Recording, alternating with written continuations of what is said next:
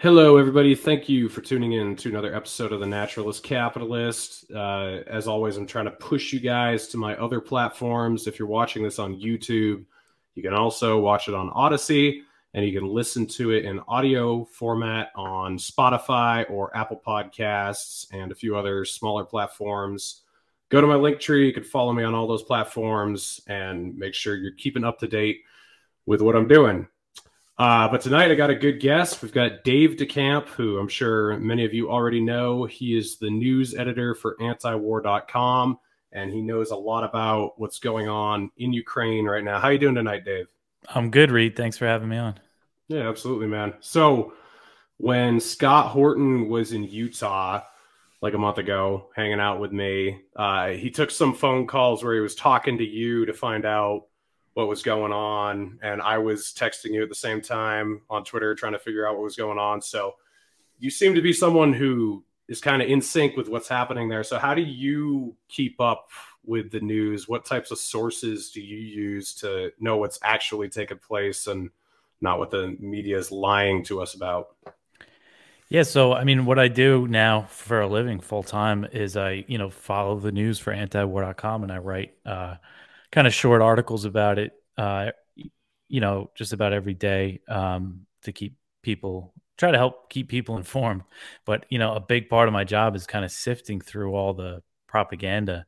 Um, and you know, most of what I use is like is mainstream sources, you know, AP, Reuters, uh, places like that. You know, because the truth is in there. You just kind of got to find it.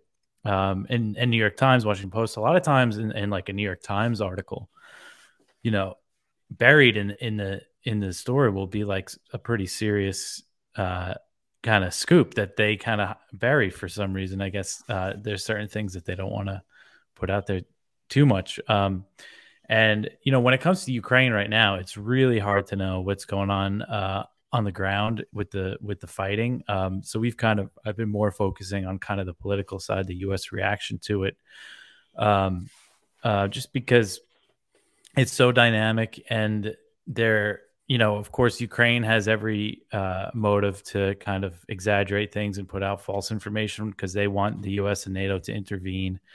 Um, and then russia has their own motives you know they might want to downplay casualties um, so it's pretty tough and we kind of just run the short uh, like i said reuters i mean there's a lot of you'll find a lot of crap in reuters but they they also they have a news wire and they they'll just put out you know, an article that's a few sentences and it just says, you know, the mayor of this city said this many people died and or that. So we kind of just post that stuff.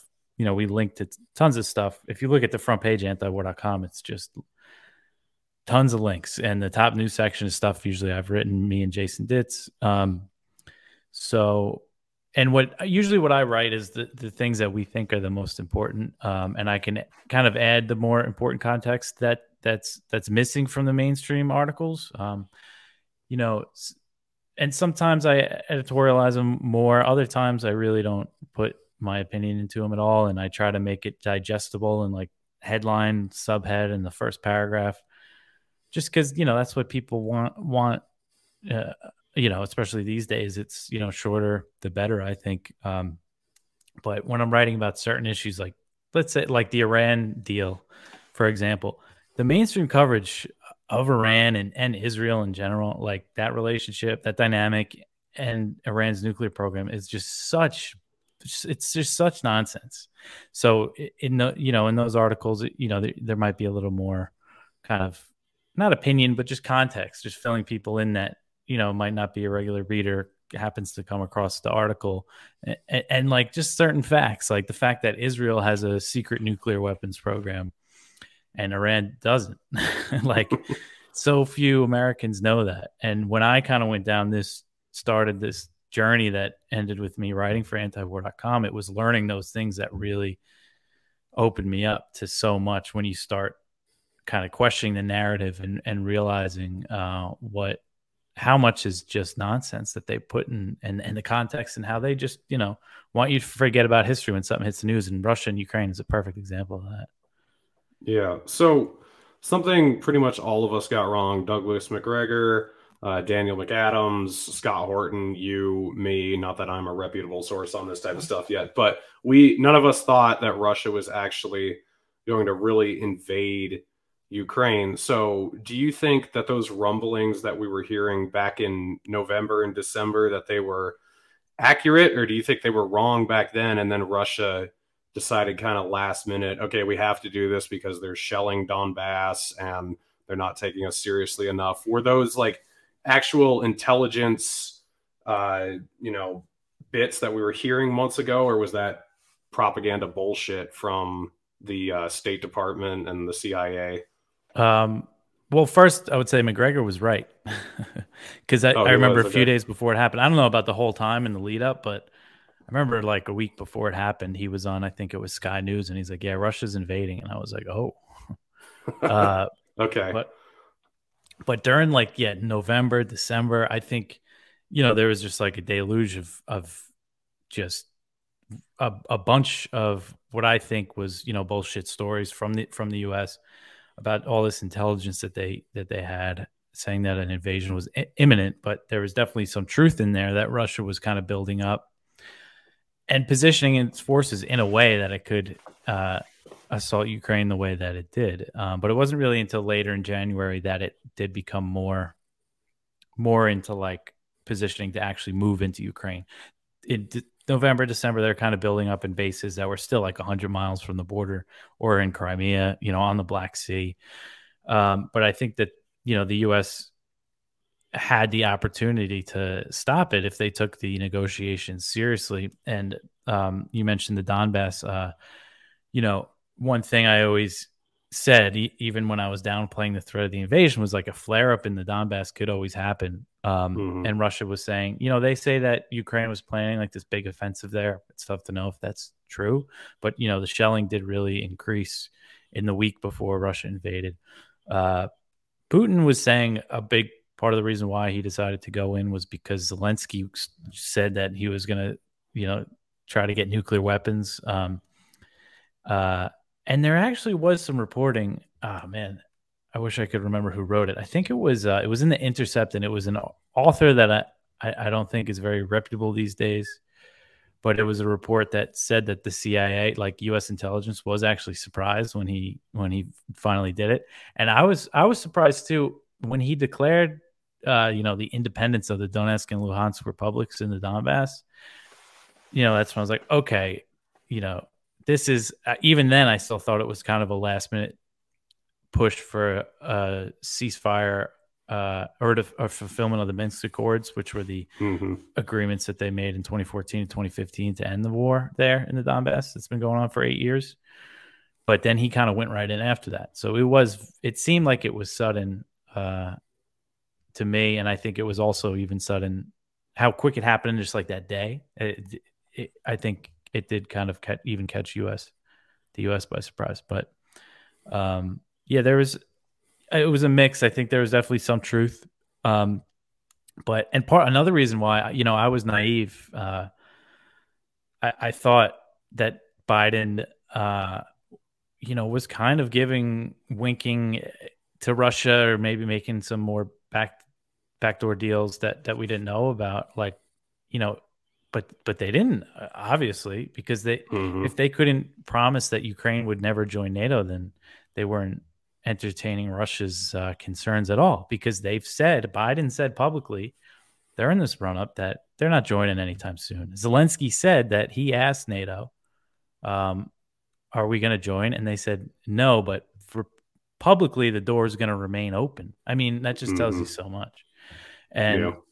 and now you know I think that they did want Russia to invade so they could put all these sanctions on uh, and kind of officially start this new Cold War with Russia. We, we we've been all been calling it a new Cold War for years now, but now it's kind of official. And an, uh, I think another example of of them wanting this is is the fact that you know Blinken hasn't gotten on the phone with uh, Lavrov, the Russian foreign minister, since the invasion started. I mean, that's that's if if they really cared, they would be exploring every possible avenue to end the fighting, at least talking to them. You know, and that was another reason why I didn't think that the invasion would happen like that because they actually were in pretty intense negotiations leading up to it. So, but then Blinken called off his last meeting with Lavrov after Putin recognized the Donbass, and then Putin invaded, and they haven't talked since. So I think that says a lot.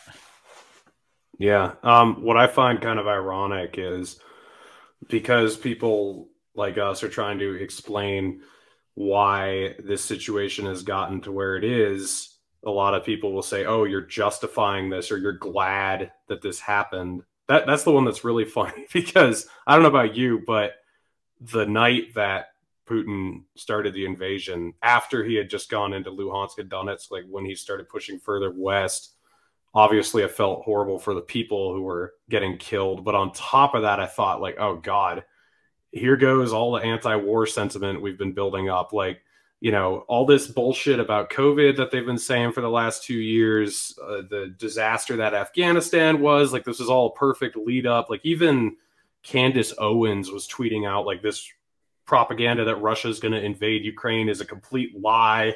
They're making this all up, and it was just all perfect. It would have been amazing to see nothing happen and everyone go like, "Oh my god, this was all just a lie. Why do we believe anything they say?" So for him to go in, it was actually the complete opposite on multiple levels of what I would want because first of all, people are dying, but then on top of that, it kind of makes our narrative harder to defend, you know, like we have to actually be like, "Well, no, we wish he hadn't done this, but this is why he did it." Where if it hadn't happened at all, it would have been just a perfect a perfect picture of how much the State Department and the media lies about foreign interventions. Uh, do you kind of, do you agree with that or?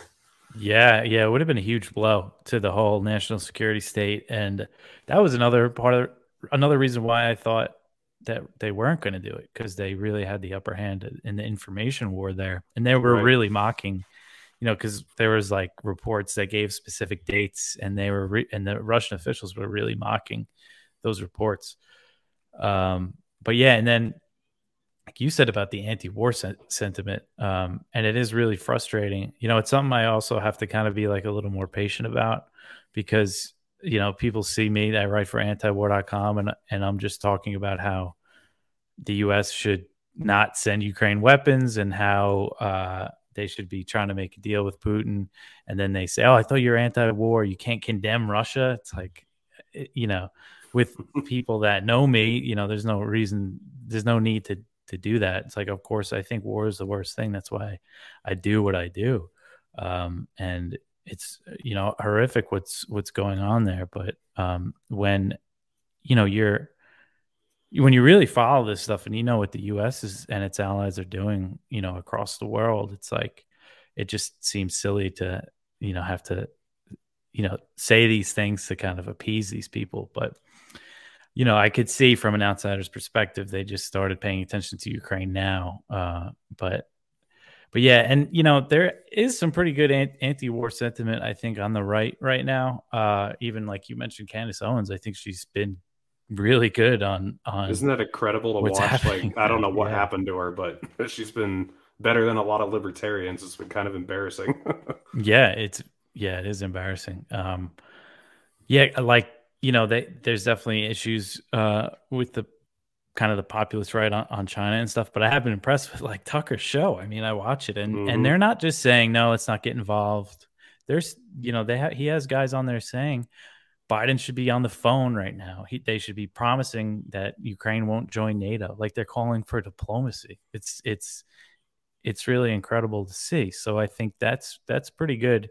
Then on the other hand, you have people protesting for no for for World War III, basically for the U.S. and NATO to enforce a no-fly zone. I think there's been marches for that, uh, you know, in some cities in the U.S. and they're small, from what I understand, but that's still that's pretty alarming. Uh, so I think we kind of have to explain, you know, explain to people, your friends and family that don't pay attention to this stuff that a no fly zone means war with Russia, which could mean nuclear war and the end of the world. So we can't, under any circumstances, do that. And they kind of try to dress it up. You have, you know, people like Adam Kinzinger who have been kind of calling for this no fly zone from the start. I mean, they're, they should be, you know, shamed and, and ostracized from society for having that viewpoint. But unfortunately, it's like, it's it's way more prevalent than than it should be. And even just the idea of being aggressive and hostile with Russia. It's it's very popular right now in the U.S. There's all these polls that they think Biden should be tougher, more sanctions. When the sanctions, they're not doing anything to stop the war. They're not hurting Putin at all. Just today, I saw that his approval rating is up to 83 percent from uh, 69 percent back in January before the war. Um, you know, and you see the White House, they put out these statements bragging about how they're destroying Russia's economy. Like imagine you're in Russia and you say like you just have to put the shoe on the other foot. If Russia had the power to destroy our economy, and the Kremlin and they did it, and the Kremlin was putting out statements bragging about it, what would you would you you know turn on on your leader or would you rally around them? Um, yeah, maybe not so much us, but you know a lot of people I think yeah would. Yeah. So with Crimea in 2014. Correct me if I get my timeline wrong here, but mm-hmm. there was the coup, and then they tried to kick the Russians out of the base in Sevastopol, and then the Russians basically just said "fuck you," and the Ukrainians just left uh, Crimea. There wasn't even really a fight. No one was killed. They just left, and then after that, Crimea voted to join Russia. Like 97% is the official number and then soon after that, Luhansk and Donetsk also voted to join Russia, and Putin denied it. He said, "Nope, we're we don't want you." And then after that was the Minsk II agreement. Is that all correct? Yeah. Uh, yeah. Okay. Um, how accurate do you think those numbers are that they report for the people wanting to be part of Russia? How much uh, does Russia have its finger on the scale there? Do you think? Yeah, I mean it's tough to say, but I know that there's been a ton of polling before the Crimea referendum uh, and after that says, you know, overwhelmingly, uh, you know, before it that people wanted to join uh, Russia. Um, and that, you know, number I remember seeing like 68%, low 70, low 70s. Um, and then after the ousting of Yanukovych, um, you know, it would make sense for that number to go up. But like 96% is really high. Um, so, mm-hmm. but it, it's tough to say. But um, there's been polls since that, you know, people are happy there that, you know, that, that they all seem pretty happy that they're part of Russia. And it really does go to show that there wasn't like a shot fired in, in that, you know, annexation that, that, uh, I think that, that, that says, a, that says a lot. Right. So I was reading on antiwar.com today that Blinken is saying that he doesn't think Russia is serious about having talks or negotiating. Uh, from your point of view, who is who is willing to talk and who isn't? Is the is no one willing to talk? Is Putin really like saying, "Hey, let's have a discussion and we can end this thing"? Is there no really fair side here? What's going on? Well, there's been pretty intense negotiations between Russia and Ukraine pretty much since the invasion started. Um, now, yesterday was kind of a big deal that they, uh, Ukrainian and Russian officials met in Turkey, and Ukraine put forward like a potential peace deal a proposal for a potential peace deal. And they, they said that they wouldn't join NATO. You know, they would vow not to join NATO. You know, that's the first that's the first bullet point in any report you read and people try to tell you that this isn't about nato mm. but mm-hmm. that's the main thing uh, so right. they say that they wouldn't join nato or any other military alliance in exchange though they want this is where it's kind of tricky they want security guarantees and the ukrainian officials describe them as like Article 5 guarantees, which Article 5 is the clause of like NATO's NATO, treaty that yeah. outlines mutual defense. An attack on one of them is attack on all of them. And they want guarantees from, you know, the US and several other NATO countries as well as Israel. And and Russia, you know, says that they have to be a, a guarantor as well. So I, I think it's really hard to believe that Russia would accept that. But uh and then there's there's other issues. Uh, Ukraine also said they would vow never to develop nuclear weapons. They said um, that they with this with the military exercises because one of Russia's demands was for them to demilitarize, but mm-hmm. that wasn't really outlined in this proposal. But they said that you know they would only be able to do military exercises with the approval of the security, the people giving them the security guarantees, which would Russia would be one of them. So uh, Russia mentioned that, and then there's the kind of the big ones is Crimea and the Donbass republics. Russia wants Ukraine to give up to to recognize Crimea as Russian territory, which they don't. You know, they say that they're going to get it back, and they want them to recognize the independence of the Donbass republics, which is the pretty much de facto annexation by Russia, because um, they would be protected by Russia. Um, and that wasn't in the proposal. And they say Zelensky and Putin can kind of they'll talk about that. Actually, no, Ukraine said that with the issue of Crimea, I think this is interesting that they, they want to resolve it in like 50 in a 15 year timeline, which is pretty long, but I think for Zelensky, for him, you know, it would be a big political hit for him to give up Crimea and mm-hmm. the Donbass. So I think that's part of it. Um, so I saw any, that they were saying that that Russia was saying they're even okay with Ukraine joining the European Union as long as they don't join NATO. Is that true? Is that something they were actually discussing? So that was a report in the Financial Times, and then in the proposal that Ukraine gave to Russia, it did say that that they would renounce NATO, their plans to join NATO, but they could still join the EU. And I haven't seen any Russian comments kind of against that plan. Um, mm-hmm. But from what I understand in Russian media and stuff, they're saying that the, you know, n- nobody's really taking this Ukrainian offer seriously. I think because of the security guarantees that they want. But the head of Russia's, you know, delegation heading the negotiations, he he had some pretty positive things to say about it today. The Kremlin, spokesman for Putin, he he said that you know there's no breakthroughs and nothing's really promising right now. It's still a long way to go, but you know, either way, they're talking, and I think Russia is serious about the talks. But I also think that they're serious about you know destroying the Azov battalion and kind of the people that have been fighting this war in the Donbass for the past eight years. Uh, you know, the denazification, which it wasn't mentioned in the deal, and apparently, according to the Financial Times, isn't really part of the potential agreement that could happen. Uh, so I think they're going to take that on, you know, themselves. Uh, and then, you know, it's it's tough to know what that means exactly. If that means every, you know, everybody in Ukraine that's considered far right, which kind of has lost its meaning, is mm-hmm. does Russia consider them all Nazis, or is it just kind of openly openly neo-Nazi ones. Um, so right, if they went into the Capitol on January 6th, then they're neo-Nazis. yeah, That's yeah. The, the, qualifier. So yeah, speaking of the moderate Nazis in Ukraine, um, what do you think that they're exaggerated a little bit, or do you think um, that they are a legitimate presence in the National Guard and that they have held power in the government? And I saw even in some local government elections. They won like 20 seats for mayor. The Svoboda party did. And yeah. so it doesn't seem like they're just a joke. It seems like they are actually a presence. But what's your take on it?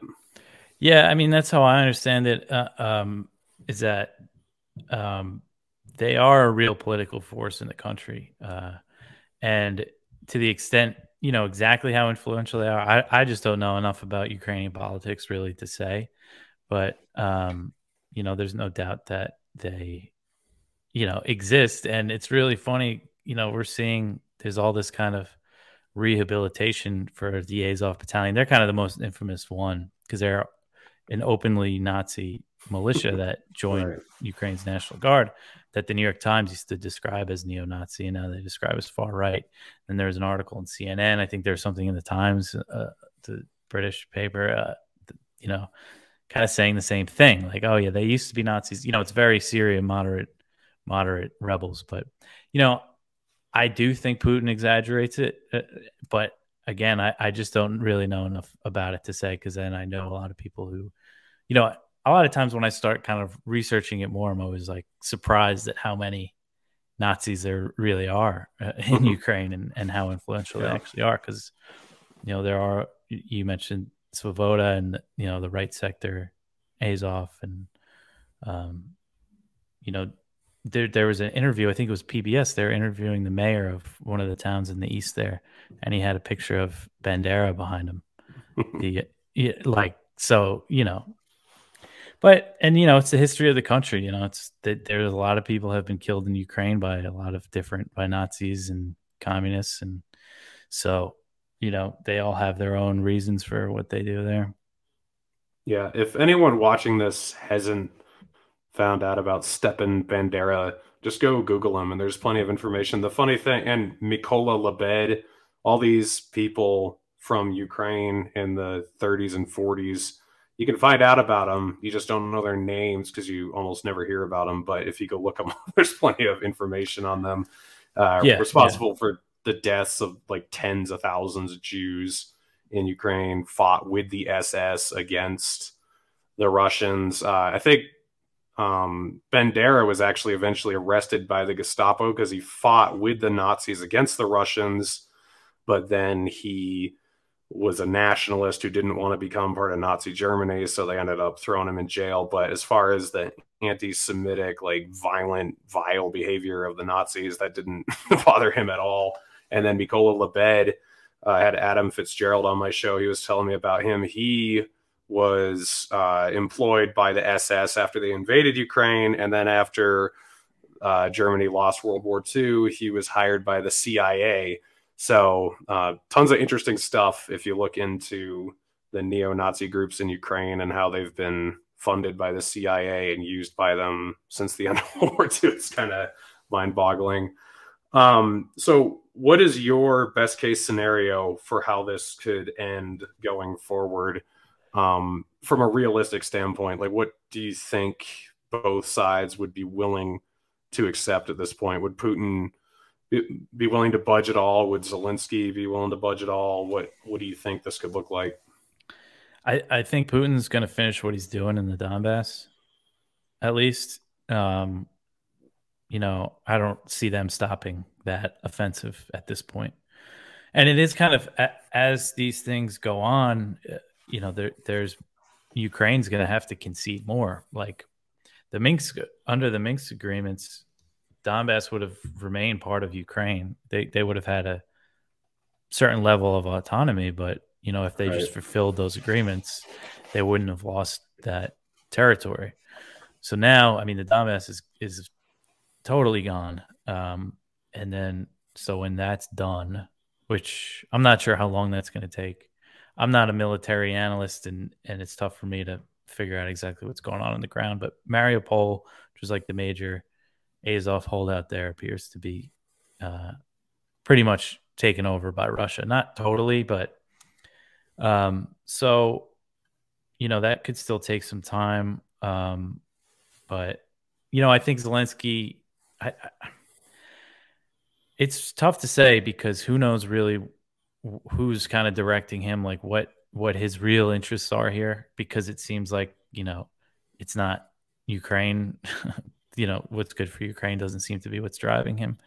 Um, it seems more his political motivations, um, because I think you know there was a real chance to stop this, like I said, and it wasn't just that's not just on Biden, that's also on the Ukrainians and Zelensky, the leadership there. Um, so I would say best case scenario, Russia takes the Donbass. Um, Ukraine agrees to not join NATO and be neutral militarily, and then they work out some kind of kind of maybe bullshit deal about Crimea and Donbass that to kick the can down the road there and the security guarantees. You, you know, the thing is with those security guarantees that they want, they're going to need some level of cooperation between the U.S. and Russia. So I think that, and I don't see that happening um, because there's no, I don't think there's any turning back from what Biden has done here with the sanctions. Um, you know, I think we've entered, re- we've really entered a new era here uh, where, you know, I just can't imagine, you know, military cooperation with Russia. Uh, I mean, unless some Donald Trump or, you know, some other right wing populist comes in and reverses this Russia policy, even though like I can't see Trump doing that because he's he rolled over for just about everything he said he would do. Yeah.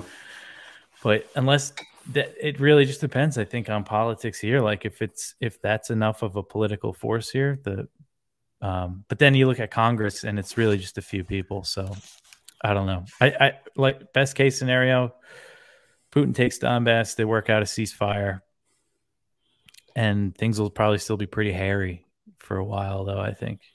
I think there's mm-hmm. always it's going to kind of be maybe another frozen conflict.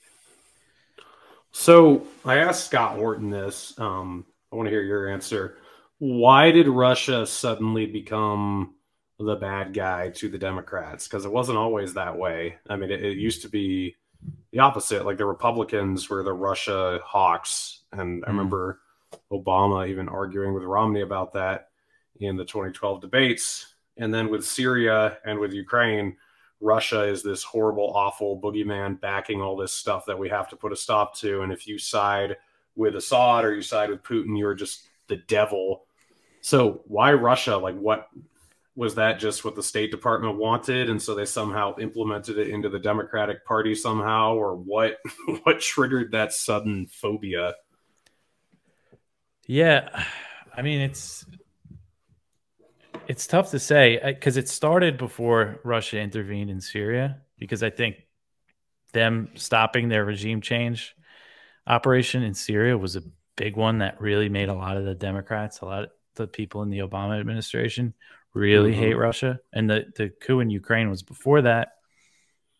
And I know like Clinton, eh, you know, she she she didn't like Putin for years before that. She was always kind of talking shit about him. Um, so, you know, it's it's it's really to me, it's about empire. It's about world domination. You know, these people want to control the world, and kind of they've adopted the neocon doctrine that um, led to all the post 9/11 wars, and a big part of that is just you know global hegemony, and you know even though Russia's not a threat to the U.S. homeland at all, I guess they want more influence on their borders and, and in other regions nearby than the U.S. wants. I mean, uh, that that's what it seems like to me, and that the Democrats, you know, the mainstream Democrats, are just you know neocons.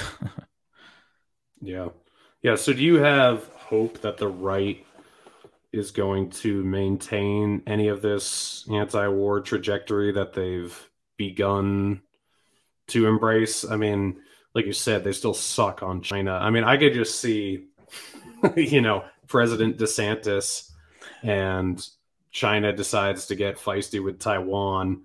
And I, I just see all of that anti war sentiment evaporating. Do you think that's, do you think that I'm too pessimistic or do you share the same fear?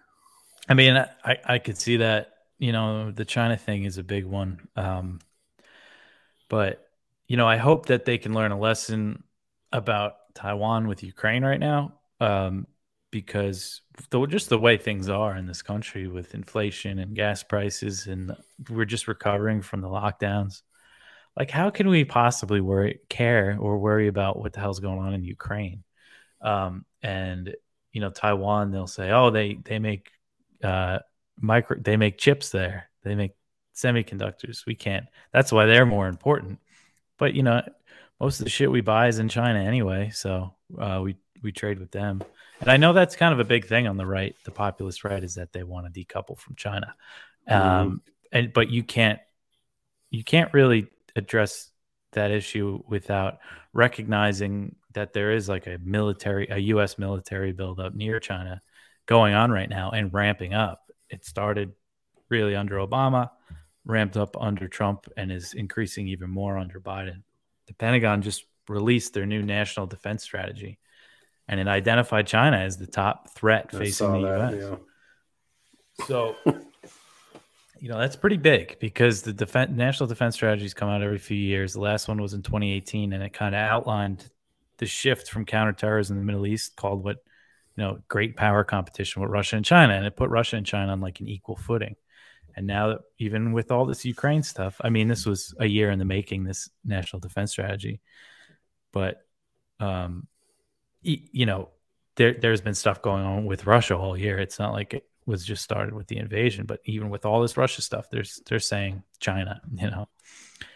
And you saw Biden, uh, he signed a military deal last year with Australia and the UK that that's aimed at China. Australia is going to get nuclear powered submarines out of the deal. He's increasing cooperation with the Quad, which is the US, Japan, India, uh, and Australia, which a lot of like Hawks see that as kind of a foundation for a NATO style alliance.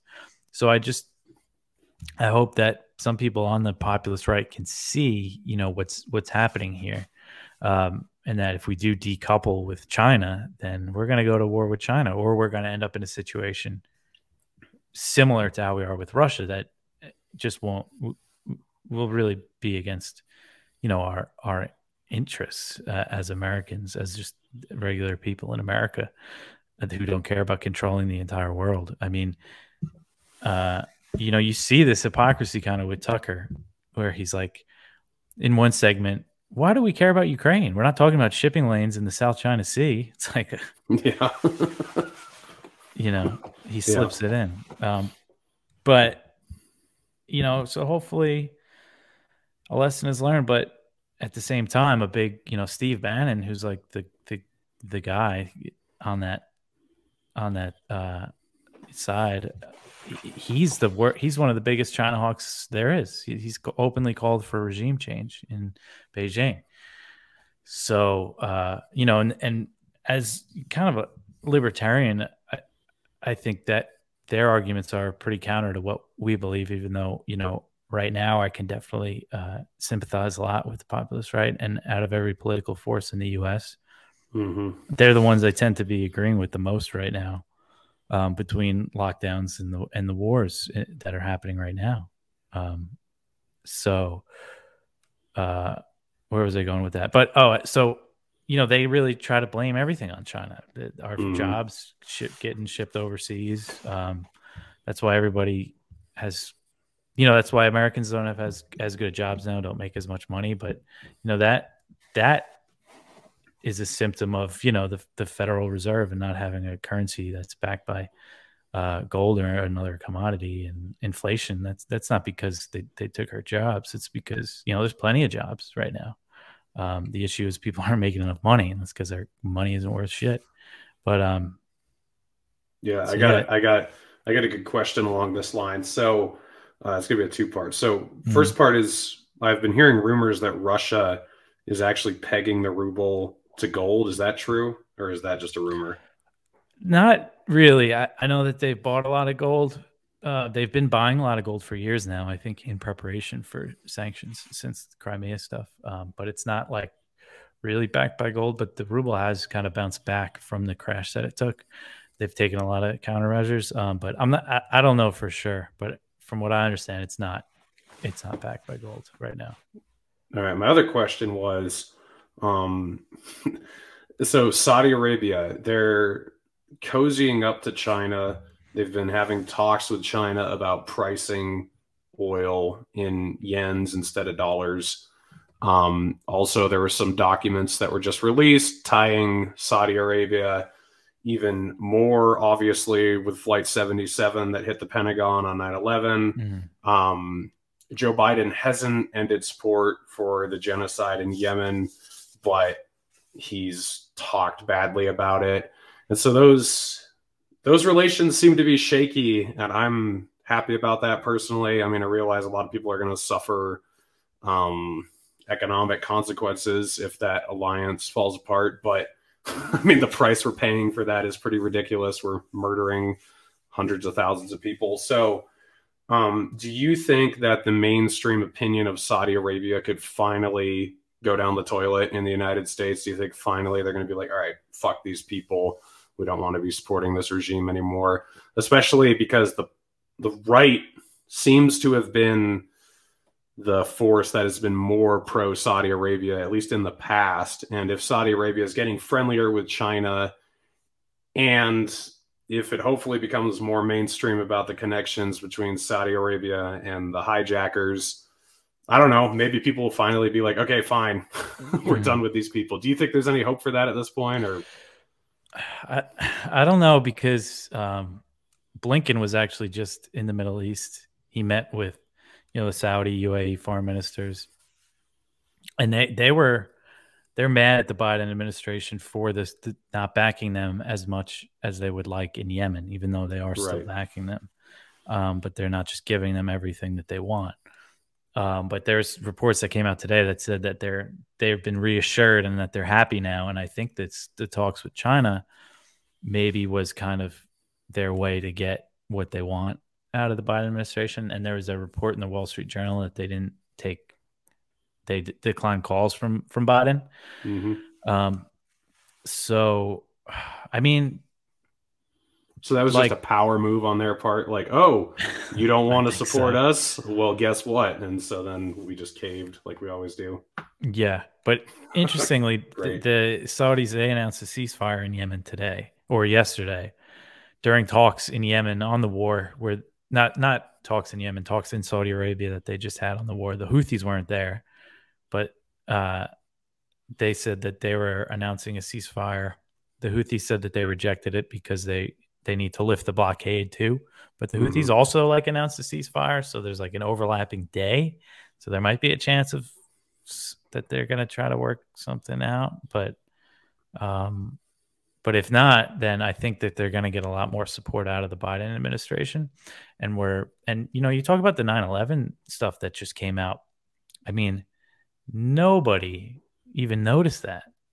Like so, yeah, I saw so weirdos. few people. Yeah, yeah. I I missed it. I was like a week oh. late on that. I didn't even like, you know. Yeah, so you don't so, you don't have an email feed from a bunch of 9/11 truthers, so I don't know. yeah, you're lucky. Yeah, but I saw. uh I need to kind of dive more into that stuff too. Um, and you know, I, I've seen the interview Adam Fitzgerald and watched his stuff. He seems like he really knows what he's talking about, and he's not like a kook. Right. So yeah, I should really watch more of his videos. But anyway, like yeah, because we were just so like overflown. I mean, we have a database where I put all the news articles. I just copy, drag links all day, kind of, and it's just been flooded hundreds and hundreds of articles uh, that we sort through. So yeah, we were like kind of pissed at ourselves for missing that, but we ran it as a top news story for a day or for a whole weekend. Um, but yeah, nobody noticed. Nobody cares. I mean, even if to, like we found out, that's what's so pathetic, kind of about this country is that we could learn that Bush did 9/11 tomorrow, and what would happen? yeah, right.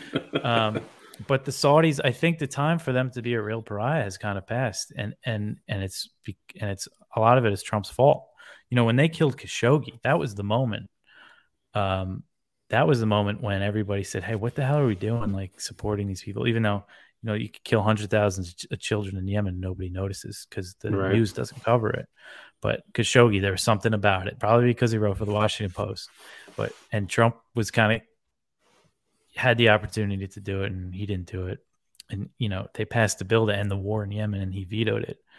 Um, so to me, it kind of seems like that moment passed. I mean, you saw Stephen Colbert had this joke where he's like, "Oh, we'll get our oil from the good guys in Saudi Arabia." It's like, so if is that a joke? Like, are you being serious? yeah, that was so. I talked about this with uh, a guy I had on my show a few weeks ago. It was so weird watching that because to me that was an obvious joke at first. Like, we'll get it from the good guys, Saudi Arabia. You know, obvious sarcasm. And then in the same sentence, he's like, "But I'm willing to have a clean conscience and pay a little more at the pump." But it's like, wait, did you just like blatantly point out the hypocrisy in this and then just go along with it at the same time? Are, are we are we really this stupid now that we can't even pick up on you know such a, a coin flip like that? I mean, it's just I don't know, man. We're in trouble. yeah, yeah, and I think I've seen some right wingers kind of talking about Yemen now that you know ignored it for four years. And that's another thing about partisan politics. Like all these right wingers that are good on this right now could flip pretty quick if it if their side, you know, was kind of for it. Uh, it is kind of sad to see how quick that those changes could happen because, um, and even you know, again that that populist right, yeah, they're all pretty bad on Iran too. Mm-hmm. Um, you know, I bet if Biden went to rejoin the Iran nuclear deal, that they would all call him a terrorist or something. and yeah you know they all are pretty bad on Israel for the most part. Yeah, I mean, yeah, they're not they're not really better than the left. It's just that the the wars that are um, front and center right now, they're better on. It seems like it's that way. Like they don't care about Palestine. They don't care about Yemen. They don't care mm-hmm. about Iran. They don't care about. I mean, they're they're they're super hawkish on China. So if the main theater became China, or we actually tried regime change in Iran, then you'd probably suddenly be like, okay, the left is actually a little bit better. It's just like it just depends on the year and what president is pushing what war and you kind of just have to go with the flow and just adjust as the time goes on it seems. Yeah. Yeah that's something i'm seeing. I mean i've been working for antiwar.com i've been writing for them not that long. I started in like 2019 and i've been doing mm-hmm. it full time for like a year and a half. And just in that time i see people like i'll get stoked on like you know, right now it's the the populist right. Um, before when during Trump, when when there was a real push to end the war in Yemen, it was more like not just like leftists, like anti-imperialist leftists that are always good on this stuff. Like I mean, kind of the more liberal left and like Ro Khanna, and I was like kind of stoked on them, and now they're all hard. Ro Khanna has been so bad oh, on yeah. this Russia stuff, and you know, I, I know Eric Garris, who you know runs antiwar.com he founded it in 95 with justin raimondo raimondo gets all the credit because he was a genius writer and but eric you know runs the site and he's been doing it so long and it's just he's so used to and i'm getting used to it too like not really caring like if people are good on war or the issue at the time i don't really care about the other stuff like i'm pretty mm. good at you know i'll talk to anybody that left this right winger um you know, whatever. Uh, and that's kind of what you got to do, or you'll just go go crazy because you'll find reasons not to like anybody. But when it comes to politics, I mean, I'm not involved in politics at all. Um, so I don't know. I, I voted for the first time in in years uh, for the Virginia governor election. I voted for Glenn Youngkin, even though I don't like him at all. But mm-hmm. they were running that other guy who was like a Clintonian Democrat, and after the the uh, lockdowns, I just wanted to go say fuck you, the Democrats, and I just voted Republican. Even though like yeah. I, I've always hated Republicans. I mean, I was in high school during the Bush years. Like it's like in my bones to hate Republicans, but just you know, I just wanted to say fuck you to the Democrats. But I'm not like politically active at all. Mm-hmm. And and and I can't find any movement. I've never been able to find a candidate or a movement that I got like excited about. Even though I do like I I pay it. I follow because Twitter is just is horrible. I do follow like the LP drama sometimes mm-hmm. in some mm-hmm. ways, and I do I'm really sorry. like. Yeah, it's it's so horrible, but it makes oh, it's it, terrible, dude. It, makes me stay away too. But I do really like Dave Smith. Like when I see his yeah. speeches, I'm like, damn, he actually knows what the fuck he's talking about. Um, yeah, dude, I've been a libertarian for I would say like seven years now and um, I made a really pragmatic choice to support Tulsi in 2020. Mm. And the funny thing about that campaign was you had like former Trump supporters, former Hillary supporters, former Bernie supporters, former Ron Paul support. You had everybody, and they somehow all got along because they're like, you know what, we support this woman and her general message of ending the regime change wars, bringing the troops home, and focusing on our own problems. So after that campaign, I decided to like entertain the Libertarian Party again. And I remember I heard Jacob Hornberger speaking, and I was just like, oh, this is amazing. Like, I agree with everything this guy is saying. And I was like, I'm going to be with a party again that agrees with everything I say. This is going to be so easy because we all agree on everything, unlike that Tulsi campaign where we all had different views on guns and abortion and climate change or whatever. Like, this is going to be so easy. And then man, it's such a shit show. Like they people agree on 99% of the stuff, but then that 1% they can find, they'll eviscerate each other over it. It's just it's mind boggling yeah. to me. Yeah, I think Twitter, I mean, it's really Twitter's good for a lot of reasons, but it's really bad for a lot of reasons because, you know, back in the day you would go to a convention every few months, see each other, talk, and then that's it. But now, Yeah. like every stupid idea you have, you tweet it out, and somebody gets mad about it, and it's it's just so bad for like. and the then you have thought leaders debating about like p- private playground theory or whatever. It's just like, yeah, yeah, yeah. Jesus Christ, like, well, important stuff is going on, and we get, yeah, we, I don't know, but that seems to be the problem. I mean, I, I admire people like you who don't get involved in politics. You just talk about the issues because it, I mean, it seems like the current goal of the Mises Caucus and what Dave and Scott are trying to do is like inject what you're doing into politics, like bring the pure message into politics. And I'm all on board with it. I'm supporting it. I am skeptical it'll work though, because it seems like that's how you kill a movement is by creating a party or, you know, a political cause behind it. That seems like everything that's good, it becomes corrupted that way. So I'm interested to see how it turns out. I I don't know. I'm hopeful, but who knows? Yeah. You know? Yeah, I always think about joining, like you know, through the Mises Caucus and stuff, but I never have. I, I should check out kind of local, see what if there's a good people in Virginia uh, involved in it, um, because it would be good. Because I am pretty like cynical, so it would even just being going and talking to people that you know care about what I have to say would would be nice. I think and keep you know get me out. Yeah. but uh yeah i, I think uh you know it's funny i i wasn't a libertarian until like a few years ago uh, i Mhm. never i didn't consider myself one i i was i thought i was a leftist for a while and it was really just because i this was the issue i cared about and i got into this through like listening to abby martin and people like that and kind of learning about the issue of palestine and and israel and She's a that's great what one to listen to. yeah, sent me down the rabbit hole. And then when I Mhm. started writing for antiwar.com, you know, I always liked Ron Paul. Like back in the day, I read End the Fed and I was like, yeah, that makes sense.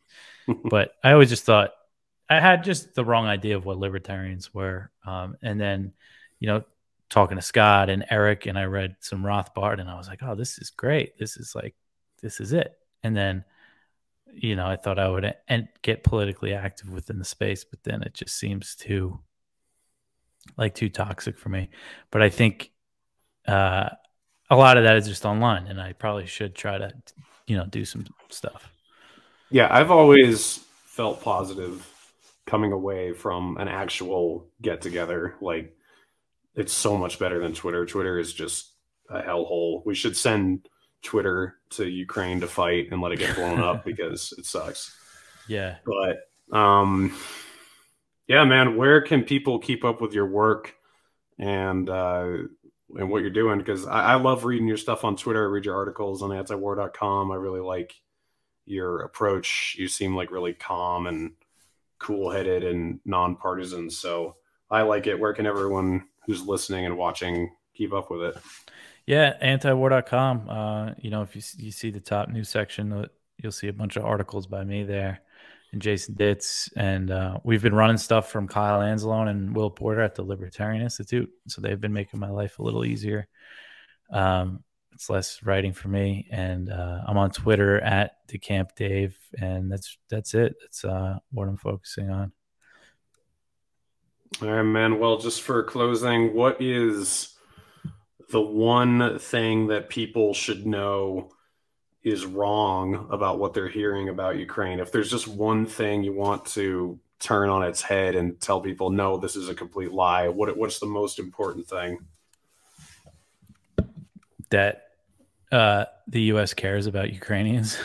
I think that they, uh, yeah, I think that's it. They don't care. They they want, you know, they're using Ukrainians to fight Russia right now, and they're flooding that country with weapons, uh, billions of dollars worth of weapons, and just in the past month, um, you know, to fight a to to fight a battle that they're not gonna win unless it's a long bloody insurgency for years and years and maybe even decades and decades. It's the only way this could be a defeat for russia which is what blinken says he thinks will happen which he, he tells you enough. Um, yeah they they they don't care about ukraine they just want to bleed russia and they're liars and they're evil All right, there you go. Everyone go follow Dave, go follow antiwar.com. I will have those links in the description so you don't have to search for it. Dave, let's do this again. I enjoyed talking with you. Yeah, Reed, it was a good time. Thanks for having me.